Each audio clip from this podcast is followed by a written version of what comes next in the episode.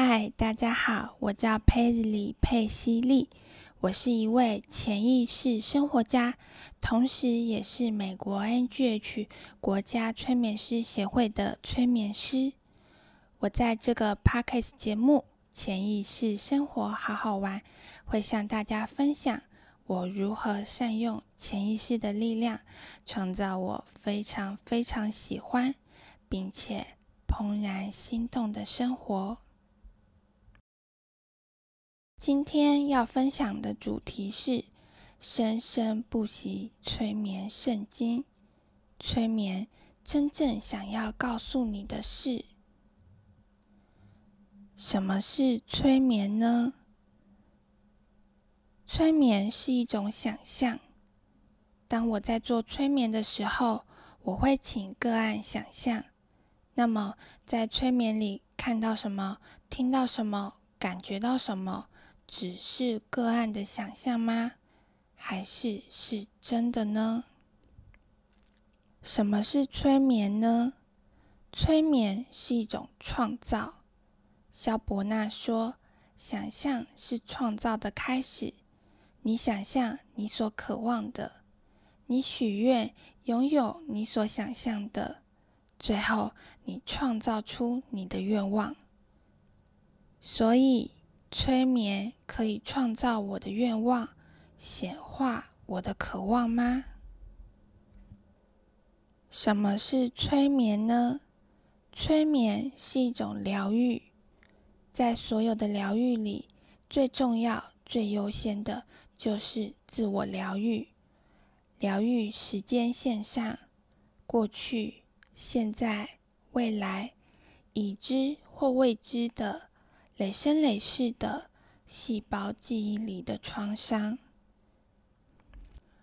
什么是催眠呢？催眠是既想象又创造，既创造又疗愈。以下将会分别说明为什么催眠是想象、创造与疗愈。《灵魂之爱》这本书提到。你的想象是一种创造力，它能影响物质，并在你的世界产生具体的结果。你知道吗？我们的想象是具有能量的。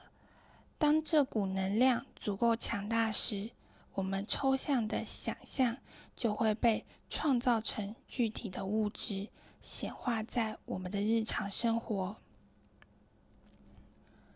在催眠的领域里，除了前世回溯，还有未来催眠。当个案在催眠状态里看到未来非常美好的自己、美好的生活，这些美好的自己、美好的生活，真的会在未来实现吗？《灵性法则之光》这本书提到一个法则，叫注意力法则。在注意力法则里，有一段话是这么说的：“你相信的，就是你看到的。”什么是催眠呢？当你信以为真，这就是催眠。当你开始想象，当你愿意相信，你就会看到你所相信的。你就会相信自己真的拥有能力创造催眠状态里的美好画面，让催眠状态里的美好画面真的显化在日常生活。就这样，即使催眠结束之后，个案也会把从催眠状态里获得的答案、感觉延续到日常生活。因为如此，未来催眠里看到的美好愿景才会真正落实在人间。所以，个案在催眠里看到什么、听到什么、感觉到什么，只是个案的想象吗？还是是真的呢？答案就在个案的心中。重要的是，只要你愿意相信是真的。那就真的是真的了。谈完了催眠与想象创造的关系，让我们来谈谈催眠与疗愈的关系。什么是真正的疗愈呢？是不再感到疼痛，不再哭泣吗？是完全遗忘了创伤吗？还是这里先告诉你一个秘密：其实所有的催眠都是自我催眠，所有的疗愈也都是自我疗愈。以下介绍三种自我疗愈的方法。方法一：无条件接纳自己。当细胞记忆被打翻的时候，当情绪和眼泪莫名的涌出来的时候，你可以运用《生生不息催眠圣经》这本书提到的几句话，来安抚自己的情绪与内在小孩。这真有趣。我敢肯定，这是有意义的。有一些东西正想要苏醒过来或被疗愈，欢迎。我相信，在人生中发生的每件事情都是有意义的，即使当时我不了解为什么。《三波志愿者与新地球》这本书提到。潜意识知道个案的旅程和任务的进展，知道他们应付得了多少，从来不会透露超过个案所能处理的事情。嘿，你知道吗？当事情发生的时候，一定是因为现在的你已经拥有能力解决问题、超越问题。当情绪出来的时候，一定是因为内在的小孩已经准备好要疗愈、要恢复健康、要变得更强大了。所以，当事情发生的时候，当情绪出来的时候，请你先无条件的接纳现在的自己。方法二：把负面问题化为正面资源。生生不息催眠圣经提到，问题可以被转化为资源，并且可以活出生命伟大的旅程。我们最终都要为自己的经验负责，是我们与每件事的关系造成正面或负面。每一个模式都有正向跟负向的价值和形式，完全取决于我们如何去和它连接。也就是说，其实发生在我们生命中的每件事情都是中性的，而我们要把这件中性的事情看成负面问题或者正面资源，完全取决于我们自己，而我们也要为自己的选择负起百分之百的责任。三波制约者与新地球提到。负面是演化的催化剂，也就是说，一般我们认为是负面的事情，不一定真的都是坏的。地球在整个宇宙中是一个非常特别的地方，特别的地方在于地球具有二元性质，例如有太阳，也有月亮；有快乐，也有悲伤。有否极，也有泰来。生生不息催眠圣经提到，问题是平衡和完整意识心智单一观点的一种尝试。灵魂的最高目标是成长、演化、进化。我们的灵魂选择来到地球，为的就是体验、尝试和学习。一般所谓的负面问题，只是让我们用另一个角度来观看世界，来学习，来成长。当我们能够这样看待负面问题，负面问题就不再是负面问题，而变成正面资源了。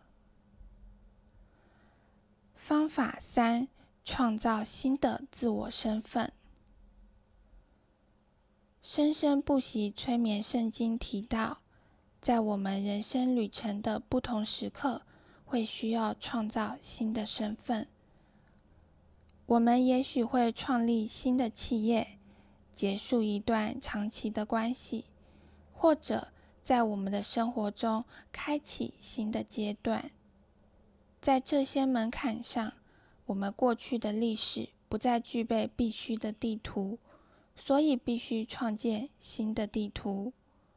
我能够感同身受，当我失去的时候，当我必须告别或者离开的时候，当我没有得到当时我想要的人事物的时候，我很悲伤，我很痛苦，我很困惑，所以我才要寻求疗愈。